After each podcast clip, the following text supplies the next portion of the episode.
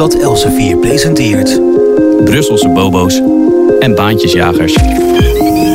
Een belangrijke week voor de Europese Unie in meerdere opzichten. Woensdag presenteert de Europese Commissie de Green Deal, het gigantische pakket aan maatregelen waarmee Frans Timmermans van Europa het eerste klimaatneutrale continent wil maken. En een dag later, op donderdag 12 december, gaat het Verenigd Koninkrijk naar de stembus. De uitslag kan grote gevolgen hebben voor de Brexit-plannen van premier Boris Johnson. Wat kunnen we ervan verwachten? We gaan het zoals elke week bespreken met onze correspondent in Brussel, Jelte Wiersma. Mijn naam is Matthijs van Schie. U luistert naar een nieuwe aflevering van de podcast Brusselse Bobo's en Baantjesjagers van Elsevier Weekblad. Jelte, welkom. Goedendag. In Brussel gaat het vooral over de Green Deal van Timmermans. Daar zijn al een paar plannen van uitgelekt. Wat voor plannen zijn dat? Ja, de Europese Commissie wil onder uh, aanmoediging van uh, de Duitse bondskanselier Angela Merkel en de Franse president uh, Emmanuel Macron. Europa, althans de Europese Unie-landen, in 2030 um, uh, 50 tot 55 procent minder broeikasgassen laten uitstoten. En in, uiteindelijk in 2050 naar nul broeikasgasuitstoot gaan. En daarvoor hebben zij uh, mevrouw von der Leyen als commissievoorzitter aangesteld. Die moet dat uitvoeren. Von der Leyen delegeert dat weer deels aan Frans Timmermans van de Partij van de Arbeid en zijn rechterhand, de oud van de A-leider en Greenpeace-activist uh, Diederik Samson.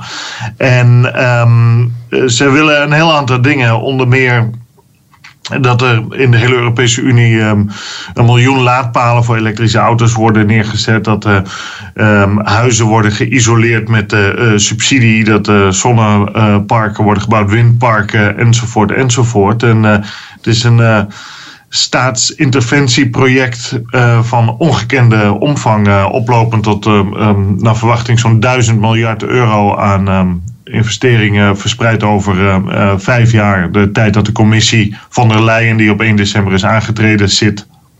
Ja, van ongekende omvang noem je het al. Het is inderdaad een, uh, een enorm ambitieus project. Zo las ik ook dat Timmermans uh, driekwart van het wegvervoer weg wil hebben uh, van de autowegen. hoe kan hij dat gaan, gaan doen? Want dat klinkt toch als een, een utopisch plan, zou je zeggen.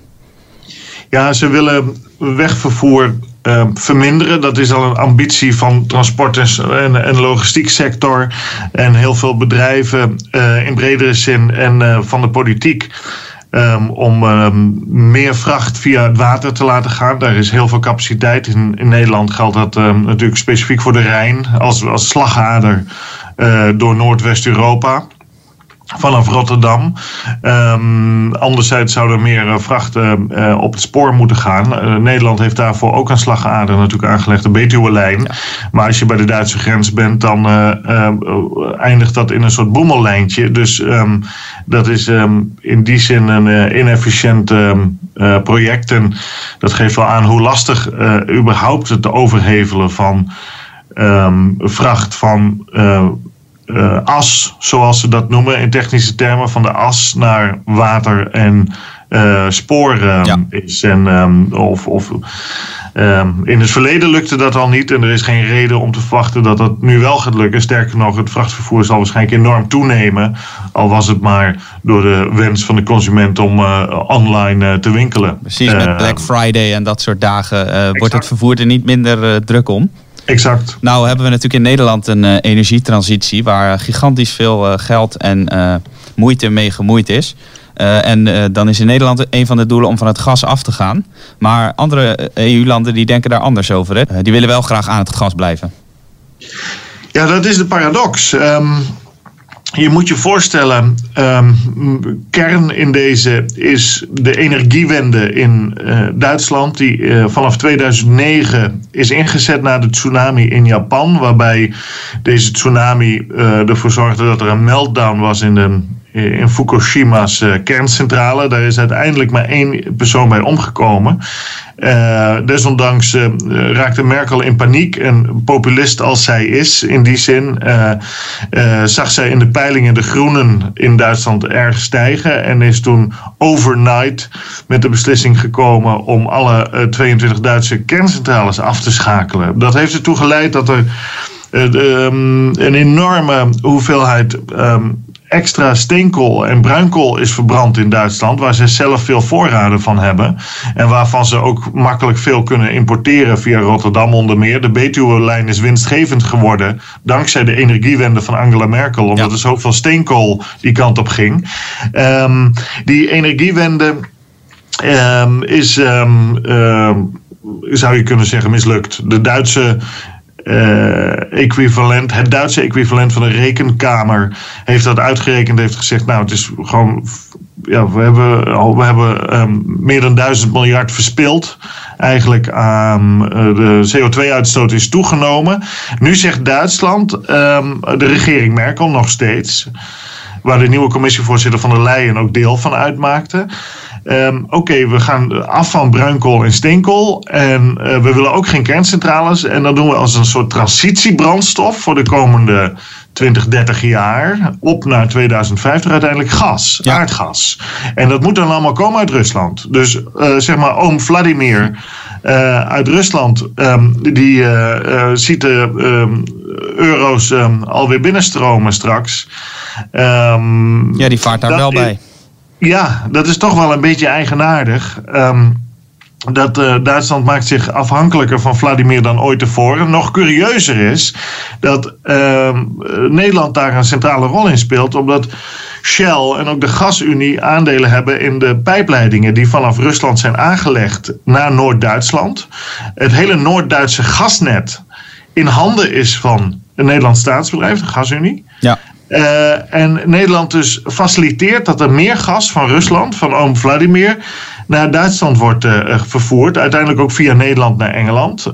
Want overal in Europa, niet alleen in Duitsland, wordt dan gas als transitiebrandstof gezien. Want dan heb je minder CO2-uitstoot. Ja. En zeker veel meer luchtvervuiling. Behalve in Nederland, dat een groot aandeel heeft in die gashandel. Uh, Nederland, die, uh, die wil juist van het gas af. Ja, wij willen het gaan doen met uh, windmolens, zonnepanelen en warmtepompen. Ja, nou, dat is, um, het blijkt uit de ervaring van de energiewende in Duitsland, die dus al eerder is ingezet dan Nederland uh, daar uh, met de klimaatplannen is gekomen. Uh, ja, dat werkt niet. collega Simon Roosendaal heeft in een informatieve column in nummer 49 van Elsevier Weekblad dat nog even uit de doeken gedaan. Uh, op basis van een emeritus hoogleraar uit Delft. Waaruit blijkt dat het gewoon technisch, zelfs met kernenergie, niet haalbaar is om in 2050 naar nul te gaan. Ja. Je kan nog wel met uh, het plukken van laaghangend fruit. Um, kan je heel snel de CO2-uitstoot verminderen tot en met 2030. Dus die doelen van 50 procent of 55% zou misschien nog wel haalbaar zijn met heel veel moeite. Uh, kijk, ik, ik rij zelf in een auto met een achtcilinder motor. Uh, er komt nogal wat CO2 bij vrij. Als ik die auto zou naar de schroot zou brengen en een klein autootje zou kopen met een klein motortje, dan halveer je de CO2-uitstoot. Dus ja. dat, dat, dat kan je heel makkelijk doen. Hè? Niet, niet dat ik dat voornemens ben overigens hoor, maar dat, uh, dat bezijde. Ja. Um, maar um, maar uh, klimaatneutraal, ja, want dat is uiteindelijk wat ze willen, hè? klimaatneutraal. Precies, precies. De, die stap verder zetten is veel moeilijker. En je zou verwachten dat gezien het falen van de energiewende in Duitsland uh, CO2-uitstoot omhoog, geld verspild, geld verspild aan windmolens die niet genoeg energie opleveren, kerncentrales afschakelen, dat je zou denken van dat moeten we dus niet doen. Ja. Um, uh, maar, uh, en dan komt ook nog bij de volksoproer, zoals in Nederland daar is geweest met de overwinning van Forum voor Democratie tijdens de Europese en Provinciale Statenverkiezingen. De, de, de gele hesjes in Frankrijk. Dus de bevolking is ook veel minder mee dan de elites hopen. Dus in dat licht zou je verwachten dat ze even pas op de plaats maken. En uh, hun eigen ambities en hun eigen mogelijkheden toch wat beperkter inschatten. Uh, de politiek overschat wat zij kan, denk ik. Uh, wat zij technisch kan. Politici zijn vaak geen ingenieurs. Wat zij financieel kan en wat de bevolking ook acceptabel vindt. Ja. Dus, um, en dat is een. Um, uh, dus ik ben ook eens gaan denken van waarom uh, uh, jagen ze nou dat zo door, die ambities? Waarom jagen ze die nou zo op? En... Ja, dat is een goede vraag. Heb je een antwoord daarop gevonden ook? Want ja, ik denk dat heel veel luisteraars hetzelfde zullen denken. De, de toren van Babel bouwen, dat is nooit gelukt.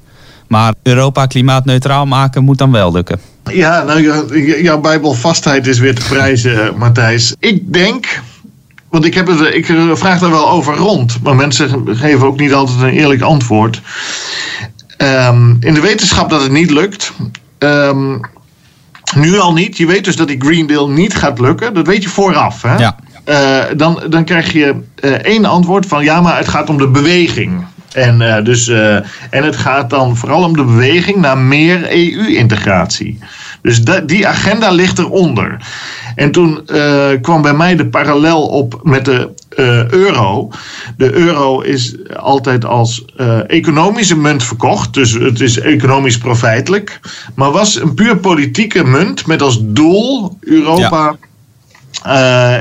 economisch monetair onder controle van Duitsland en Frankrijk brengen. En um, mijn donkerbruine vermoeden, eerlijk gezegd, is dat het met die klimaatpannen niet anders is. Je ziet ook dat de grootste rebellen uh, tegen de euro destijds. Uh, uh, het Verenigd Koninkrijk was. Die deden uiteindelijk niet mee. En ook in mindere mate Zweden en Denemarken. Je ziet nu de nieuwe Britten in de Europese Unie tijdens, tegen die Duits-Franse machtsgreep. Uh, via, via de Europese integratie is Oost-Europa. Dus Polen, Tsjechië, Hongarije, die zijn tegen deze Green Deal. Die, en die zien het voor wat het is, denk ik. Um, dat, uh, dat, heeft, dat stolt op twee poten. Eén, natuurlijk hun ervaring van buitenlandse bezetting. Ja. Uh, deze Green Deal uh, voelt bijna voor hen als een buitenlandse bezetting, als een Frans-Duits dictaat, Duits-Frans dictaat. Uh, een eerder dictaat dat ging over immigratie, de verspreiding van asielzoekers. Daar hebben zij zich toen met succes tegen verzet. Ook daar was Frans Timmermans toen een van de voorlopers in, hè? Ja. Dat is een scherp opgemerkt. Die speelde toen een kernrol en die speelt het nu weer. Dus het is weer uh, Frans Timmermans uh, versus Oost-Europa. Um, nou, de Europese Raad uh, die gaat hierover clashen de op donderdag en vrijdag. En dan gaan we zien uh, wat eruit komt. Um, uh, ik ben ik ben heel benieuwd. Oost-Europa ziet het in ieder geval voor wat het is. Meer macht naar de Europese Unie betekent in de praktijk meer macht naar de grote landen. En dat betekent vooral meer macht naar Duitsland en Frankrijk. En um, ja, daar keren zij zich tegen. Dus er zit een heel andere agenda achter dan het redden van de ijsberen, om het zo te zeggen. Ja, waar het overigens heel goed mee gaat, zoals Simon Roosendaal, ik geloof twee weken terug dan weer schreef. Maar dat geheel terzijde. Dat geheel terzijde. Ja, precies, je had het net al even over de Europese Raad van donderdag. Uh, die is in Brussel, maar jij bent daar als Brussel-correspondent ditmaal niet bij. Want jij zit donderdag in Londen. Want daar is ook wel iets belangrijks aan de hand. In Londen en in de rest van het Verenigd Koninkrijk. Want uh, het Verenigd Koninkrijk gaat naar de stembus. Dat, uh, dat is een verkiezing die wij natuurlijk met, met veel interesse gaan volgen. En jij van heel dichtbij. Wat verwacht je ervan?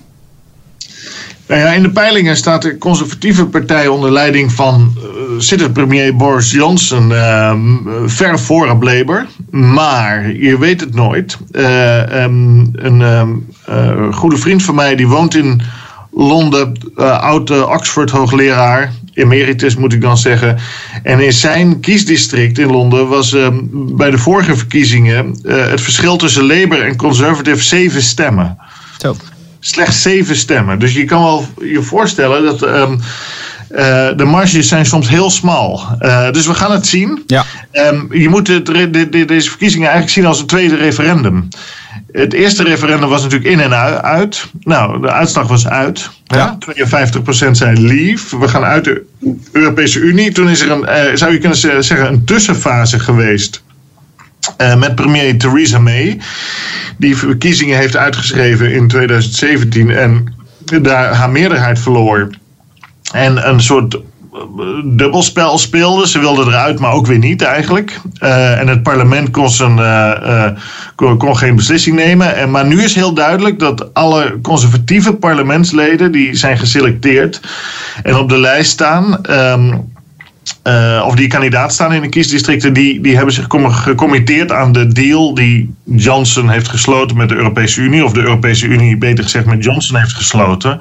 Um, en uh, dat zou betekenen dat het Verenigd Koninkrijk uh, definitief uit de Europese Unie gaat. En dan komen ze ook nooit meer terug, is mijn vermoeden. Ja. Dus, dat, dus het is eigenlijk een tweede referendum. Winnen de conservatieven, dan krijg je dat. Precies, dat was mijn volgende vraag ook. Uh, het gaat voornamelijk, uh, tenminste in de media, tussen de conservatieven en Labour. Uh, Corbyn tegen Johnson. En wat nou als, als Corbyn onverwacht heel goed gaat scoren? Het lijkt er niet naar uit te zien volgens de peilingen. Maar stel nou dat Labour toch behoorlijk wat meer zetels haalt dan verwacht. Kan die Brexit-deal die 31 januari geëffectueerd zou moeten worden... kan die dan nog in gevaar komen? Jazeker. Um, de de Labour Party onder um, Corbyn, die zelf een liever is en eigenlijk uit de, partij, of uit de Europese Unie wil, maar door zijn partij gedwongen is een tussenpositie in te nemen, is uh, wij gaan uh, nieuw onderhandelen met uh, de Europese Unie. En het akkoord waarmee we dan komen, gaan we voorleggen in een referendum aan de kiezer. En als de kiezer dat afwijst, dan blijven we in de Europese Unie. Is de, stemt de kiezer daarvoor, dan wordt dat uh, het uitredingsakkoord. Want daar gaat het om. Hè? Het gaat om ja. de uit, het uitredingsakkoord. Het gaat nog niet over een, een deal over een toekomstige relatie. Dat is waar, ja. Uh, heel belangrijk. En um, uh, dus dat is de Labour-positie. De Liberal Democrats die zeggen, nou, we, we, we uh, die staan derde uh, in de peilingen. En het kan een heel belangrijke macht worden. Die zeggen, ja, wij doen het gewoon helemaal niet. Wij, wij stoppen de brexit en we blijven in de Europese Unie op de voorwaarden waarop we er nu in ja. zitten. No matter what. Wat de bevolking er ook van vindt. Uh, nou, zo kennen we ze weer. Uh, democraten in hart en nieren. Ja, niet bepaald als je het zo... Uh... Beware parties, zou ik zeggen in goed Engels, die, die zichzelf democratisch noemen. Want die, als je al dat woord nodig hebt in je partijnaam, dan moet je al argwanend worden, volgens mij. Um, kijk ook naar Nederland, wat dat betreft. Um, maar dat wordt heel spannend, want het kan ook een zogenaamde hung parliament worden. Dat er niet één partij de meerderheid heeft. Ja. En dan zou, zou het kunnen zijn dat de, een, een um, uh, Labour en uh, de Liberal Democrats samen een coalitieregering vormen. Bijvoorbeeld zelfs met de Schotse nationalisten. Ja. Uh, die willen allemaal geen Brexit, hè? De, de Liberal Democrats. Die en ook willen ook geen Brexit. Nee. Dus uh, dat is best wel mogelijk als, als die samen een meerderheid kunnen halen, die drie, dat er uh, vanuit dat perspectief een, een regering komt. Dus het, het is eigenlijk Johnson tegen de rest. Ja. Wint Johnson, dan uh, gaat het Verenigd Koninkrijk uit de Europese Unie. Wint um, ja, Corbyn, wordt hij ja. de grootste en, en zijn er andere steunpilaren om in de EU te blijven, dan vraag ik me zeer af of dat gaat ja. uh, gebeuren. Ja, dat is spannend inderdaad. Um. Het gaat dus duidelijk over Brexit. Maar uh, er zijn natuurlijk ook een aantal schandalen die op de achtergrond spelen in het Verenigd Koninkrijk. Zo ligt Corbyn natuurlijk al al eigenlijk jaren onder vuur vanwege uh, antisemitisme in zijn partij. Er zijn vorige week weer uh, een aantal uh, getuigenissen verschenen van Joodse Labour-leden die er niet om liegen. Aan de andere kant is Boris Johnson in verlegenheid gebracht rondom de NHS, het gezondheidsstelsel. aan wie blijven dit soort schandalen het meest plakken, denk jij? Nou, de, um, Johnson komt overal wel mee weg, lijkt het. Ja. Al, al, al, althans, uh, zijn fans. Uh, bij zijn fans komt hij overal mee weg. En daar heeft hij een grote schare van. Mensen die, die stemmen toch op hem. Een leuke fans dus zijn het met hem eens. De enige reden dat, dat, hij, dat hij ook, uh, laten we zeggen, kiezers die niet per se fans zijn. Uh, achter zich lijkt te, te, krijgen, is het feit dat die Corbyn een communist is. En uh, ja, hele onprettige trekjes heeft uh, uh, als het uh, op Joden aankomt. Ja. En duidelijk een andere minderheid omhelst, de islamieten. En. Um, als de Labour-partij een andere leider had geweest, gehad, dan was de kans veel groter geweest dat Labour daar de grootste zou worden. Want Johnson is niet een man die in alle kringen populair is, maar nou ja, er zijn mensen die met de neus dicht geknepen op Johnson gaan stemmen. Uh, ja, dat, uh, dat is ook te lezen in het laatste nummer van uh, Els 4 Weekblad. Dat is onze correspondent Patrick van IJzendoorn. Die is in het stadje Workington geweest. Dat is van oudsher een echte sociaal-democratische stad. Veel Labour-stemmers daar. En wat jij zegt, dat klopt. Die gaan echt, nou ja, die zeggen kiezen voor het minste kwaad. En dat is voor hun ook Boris Johnson. Dus dat, dat kan wel eens een heel belangrijke tendens worden die in de verkiezingsuitslag te zien zal zijn. Hè? Ja, zeker, zeker. Het is heel interessant om uh, uh, dat te observeren. Het is ongelooflijk. Labour heeft een unieke kans om de macht terug te grijpen ja. nadat ze die, die hebben verloren in uh, 2010 aan, aan David Cameron. En ehm, toen had je 13 jaar Labour onder Blair en Brown. En ehm, ja, de enige reden dat dat waarschijnlijk niet gebeurd is dat ehm, Johnson ehm, een tegenstrever heeft in Corbyn die ja, wel erg onaantrekkelijk is voor, voor veel mensen. En kijk, die Johnson eh, die wordt wel afgeschilderd als een clown. Dat is hij natuurlijk niet. Het is een razend slimme man die geweldige boeken heeft geschreven. over Winston Churchill humor, bijvoorbeeld. Humorvol is. Uh, uh, chaot. Uh, ik zag laatst een foto van zijn dienstauto. Dat is ook een of andere Toyota of zo. Hij rijdt ook niet in een Mercedes of zoiets. Dat is ook wel sympathiek. En, maar dat is echt een klerenzooi. Er liggen allemaal lege verpakkingen van eten. En, en een stripboek en een boek. En, hij heeft het heel druk. Ehm, dat is die man ook. Hij is theatraal. Dus hij speelt natuurlijk Churchill. Hè? Dat, dat, dat is niet, geen geheim. Hij bewondert Winston Churchill. En hij ziet zichzelf als de 21ste eeuwse Churchill. En hij is een, is een acteur. En hij, Churchill was dat minder. Ik, ik, Churchill was oprechter, denk ik, dan Johnson. Die vindt het ook gewoon leuk. Het hele circus, het hele theater. En, het is geen dag saai met Johnson, dat is zeker. Nee, en, en wat Johnson heeft, en dat hebben wel meer Britten met een buitenlandse connectie, dat ze. Uh, Johnson uh, heeft natuurlijk lang in Brussel gewoond als jonge man. En uh, Churchill had een ehm, Amerikaanse moeder. Eh, en je ziet dat wel meer bij, bij mensen die heel erg de Engelsman willen uithangen. En, en dat die een buitenlandse connectie hebben. Dus die moeten zichzelf ook bewijzen als Engelsman. Extra vinden ze zelf en dat, dat doet hij wel. Maar we gaan het zien. Het wordt een historische verkiezing. Het is eigenlijk uh, het, tweede referendum nogmaals. Dus we gaan zien wat, er, wat er voor komt. Wordt spannend. Ja, maar ondertussen wordt het in Brussel ook weer spannend. Uh, ik uh, wilde dat er meerdere. Um, Je zou jezelf willen klonen. Ja, nou, dat is voor de rest van de wereld misschien niet goed. maar voor um, uh, het de praktische verslaggeving wel. Ja. Maar uh, goed, het is nu eenmaal zo. Uh, dus even geen Brussel, maar een keer Londen. Nee, ook, um, ook, leuk. Nou, daar kunt u uitgebreid over lezen op onze website. zowel de verkiezingsuitslag als de, de commentaren daarover. De volgende situatie waar het Verenigd Koninkrijk voor staat. daarmee zijn we aan het einde gekomen van deze podcast. Hartelijk dank, Jelte, voor jouw bijdrage. Ik wil u ook hartelijk danken voor het luisteren naar deze nieuwe aflevering van Brusselse Bobo's en Baantjesjagers. Wilt u nou niets missen van deze podcast of van onze andere podcastseries? Abonneer u dan op ons kanaal Els 4 Weekblad. Bijvoorbeeld op Spotify, iTunes of op YouTube. Of surf naar www.els4weekblad.nl slash podcast. Tot de volgende keer.